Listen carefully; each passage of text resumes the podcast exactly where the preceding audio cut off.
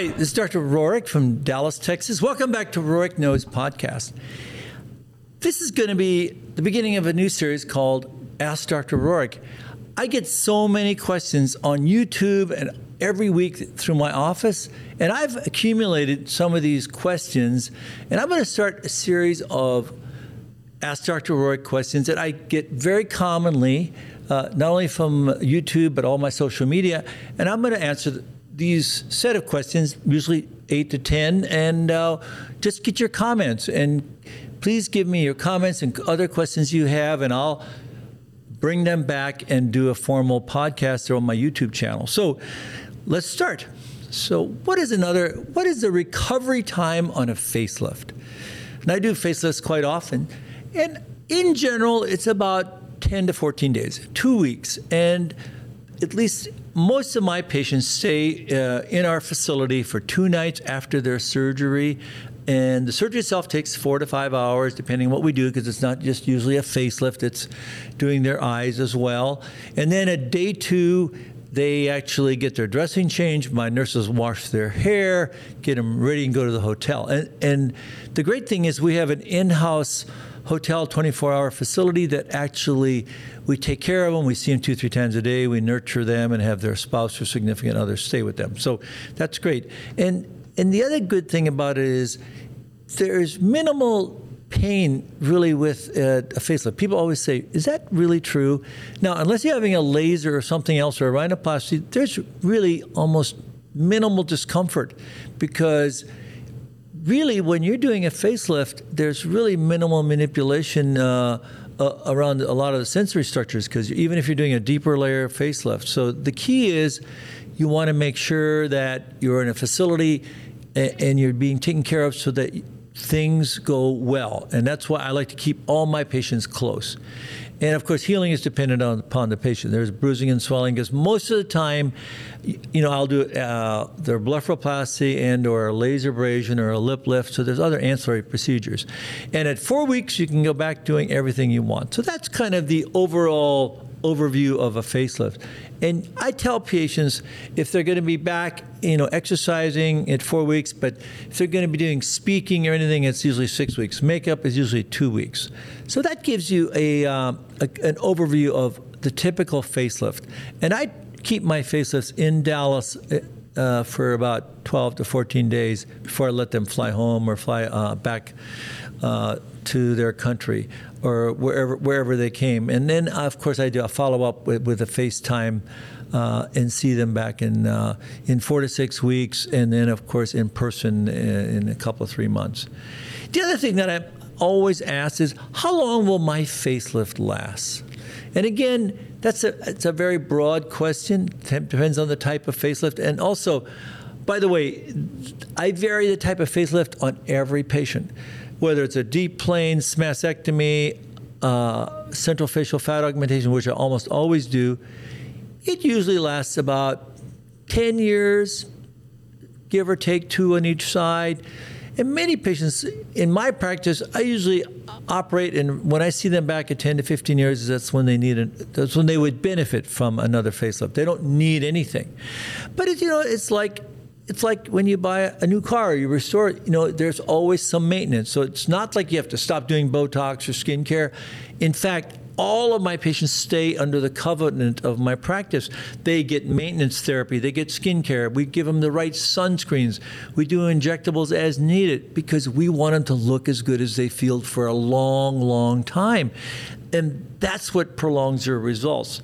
You can't go out and get in the sun and start smoking, you know, then your facelift will last, you know, a few years. So you've got to maintain just like a new car. You got to, you know, you got to shine it, you got to change the oil, and we're doing that for you. We will keep you looking as great as you feel for a long, long time. And that's why you, you stay under my covenant with my staff and all of my skincare folks. And that's what makes you look great and stay looking great for a long time. That's the differentiator, I think, in facial rejuvenation surgery. It's not a one shot deal. Plastic surgery is not a one shot deal, okay? And then the other questions that I hear about facial will they be visible? Can I see them? And, you know, will I be able to wear my uh, uh, hair up? And of course, the answer to that is of course, you can wear your hair up. In a few weeks, you know, as a plastic surgeon, I try, I really try and hide your scars in curvilinear fashion around the ear and into the hairline, so that you can barely see it. It's almost imperceptible after four to six weeks. Now, again, people vary, but most of the time that's the situation. And we nurture that wound. We we do incision wound healing care um, by by science-based skin care, so that your incisions will gradually blend into the rest of the features. But you'll always have a scar. You know, remember, I'm not God, but you will blend. I just saw a patient of mine that was like a year and a half out, and it was amazing uh, that I could barely see her scar. And and a tribute to that is my patients. You know, they take good care of themselves as well. And and also I get a lot of patients from hair salons and hair and hairdressers because they say, "Listen, I didn't even see your scar." So that's really a, an important thing. You know, want you want to use your talent as a plastic surgeon to hide that scar in and around the ear and the hairline. So I think that's important to do. And and again, it varies a lot. Stay out of the sun. You should always stay out of the sun. You want the best anti-aging? Stay out of the sun. Use sunscreen, and use a retinol. And every one of my patients is on skincare regimen for life. So it's not a one-shot deal. You're on skin, you're on a retinol, you're on a sunscreen. We give you all those recommendations. It comes in your care package, and I think that's very important. So here's another question. I'm only 45. Am I ready for a facelift? Okay. Or the other question is, I'm 75. Is it too late? So let's go with the 45. You know, I think the timing of your face is dependent upon your genes and your genetics. And everybody looks different. I see 40 year olds that look like they're 65 or 70, and I see 7 year olds that look like they're 50. So the most important thing is how healthy are you? And are you ready for a facelift? If you want to look as good as you feel and you're coming in to see me, you're probably ready for a facelift when you're 45 or even 40 because you're looking tired. And the most common thing I see is people say, you know, I just look tired. And the most important thing I look at is I, I look at them and say, what, why do you look tired? I said, because people tell me I look tired. Most of the time, it's their eyes. When they're 35 to 40, it's their eyes. So you can fix their eyes. You can do a blepharoplasty and central facial fat augmentation. Not everybody needs a facelift, but once you start getting jowls, it's time probably to consider a facelift and it's individualized facelift.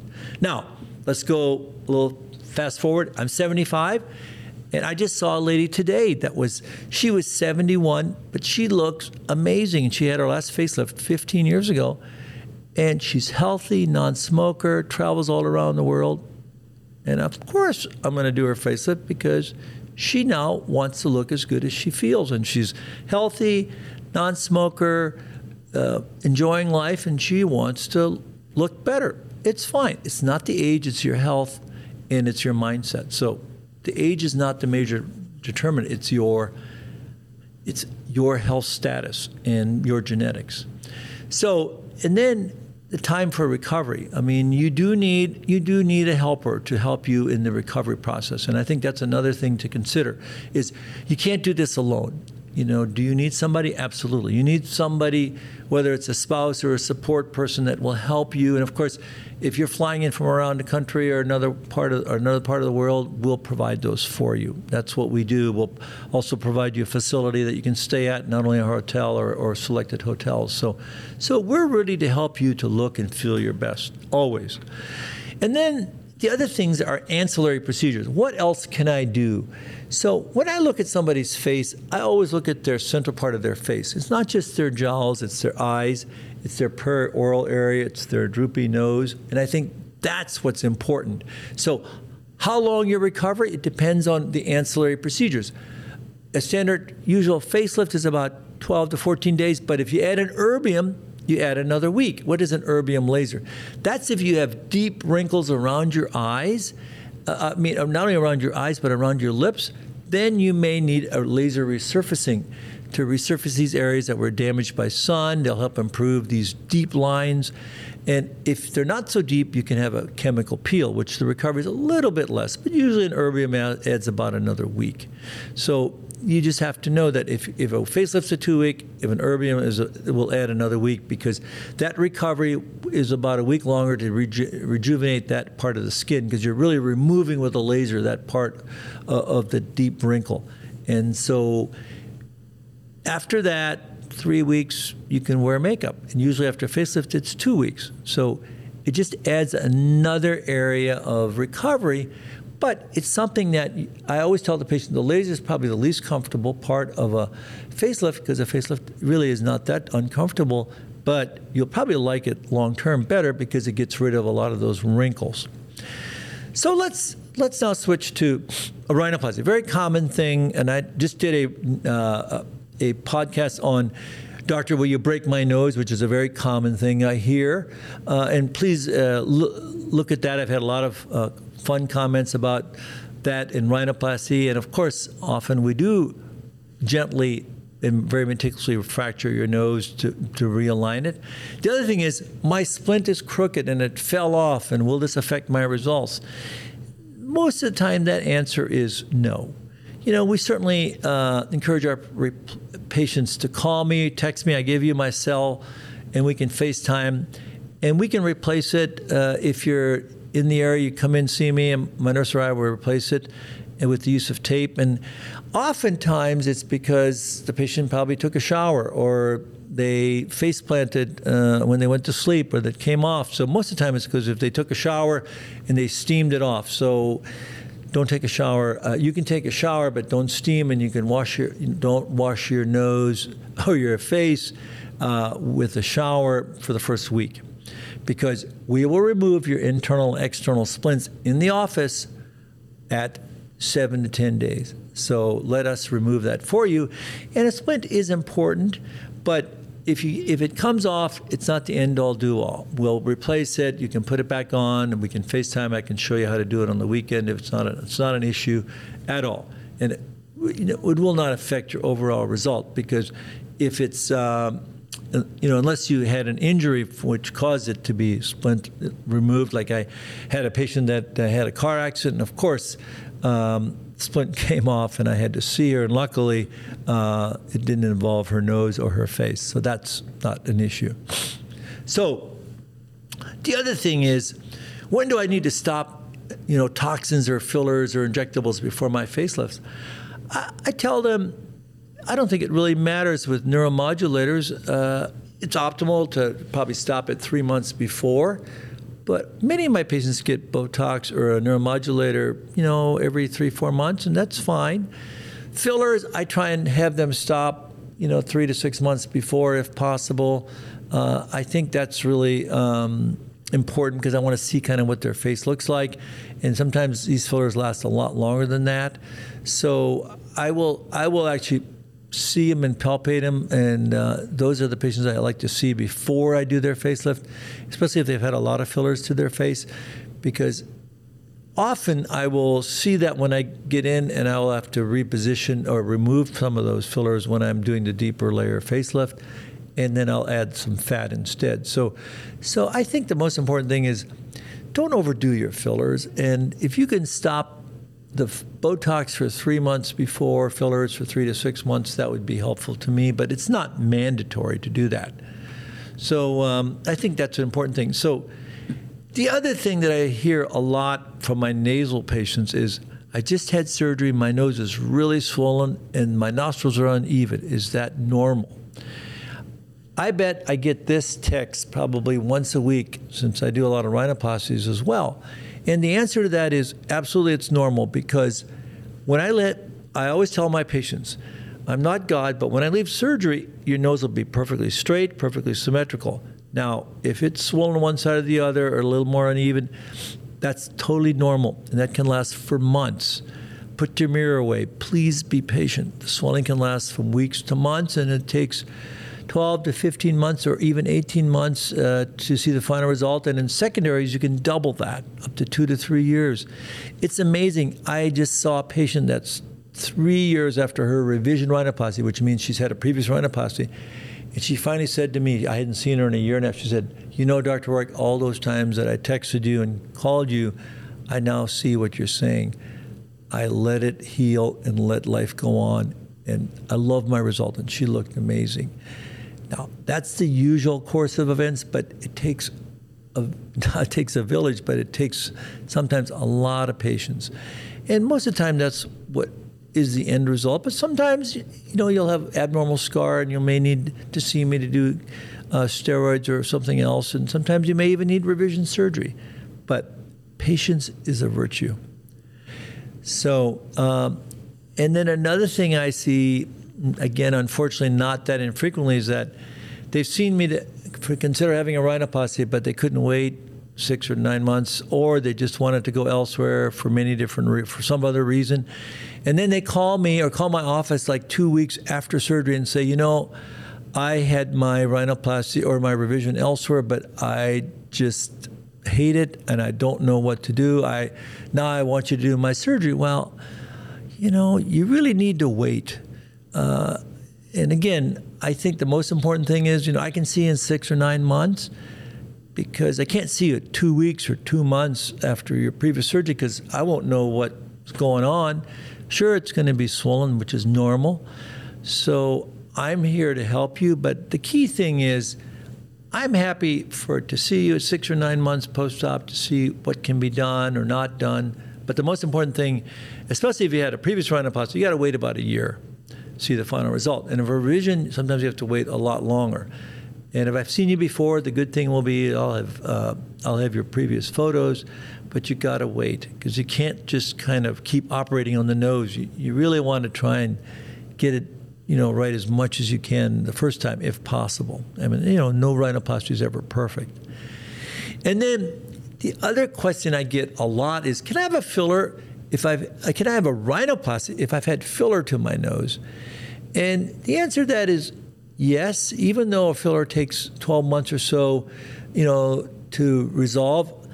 I usually don't ask for the filler to be removed, but what I do ask is if you have pre-op photos before you had the filler, that's very helpful to me. In fact, I have a a um, YouTube on this that actually shows a patient that actually brought me photos before her surgery uh, of what her nose looked like. That was very helpful because, especially, I like to remove the filler. If it's in the radix, I like to remove that a day or two before, if I can, and on the tip. But mainly on the radix because that sometimes is harder to remove manually. But the radix, I like to remove you know, a few days or a few weeks before surgery. At least give me a few days to remove it because it, it really will help me see what your nose really looked like. So I think that's important. Is it essential? No, but it's, it's, it's important to do that. But at least give me a photo of what your nose looked like before. It's pretty amazing because remember, fillers will make your nose look bigger, not more defined, but bigger in the tip and bigger in the dorsum. And that's not always such a good look, okay?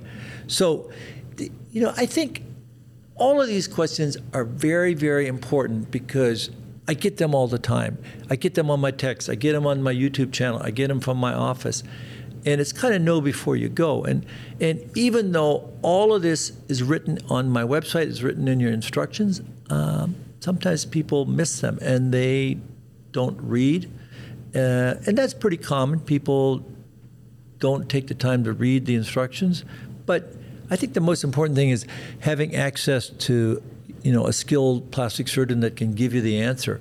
And I think the one thing I like my patients to do is I like them to email or, or actually like them to text me because I don't want them to go on Google because Dr. Google's not a doctor; he's wrong most of the time, and you want to get you want to get it from the source. So you want to ask me if if I did your facelift, I did your rhinoplasty, I want to know it, I want to hear it from you because I can give you the exact answer and I can do a FaceTime or I see you in person. And I think that's very important because that's really going to optimize your care postoperatively, but also optimize your result and your comfort zone after having, you know, one of these complicated procedures like a facelift or a rhinoplasty. So, so please give me your comments and, and other questions that you may have for me. I'm going to do this on a more regular basis so I can give give you some example of some of the things that I hear every day. You're not the first one to tell me my nose is so swollen, my tip is a little bit asymmetric. All those things are normal, and I think those are things that will at least put your mind at ease and help you, to understand and be your best self and to be a more informed you, which is really the whole reason I do uh, this uh, podcast, helping you become a more informed you. So, so thank you for your comments and and uh, and, and thoughts, and we'll look forward to seeing you at my next uh, Rohrich Knows podcast. Have a great one.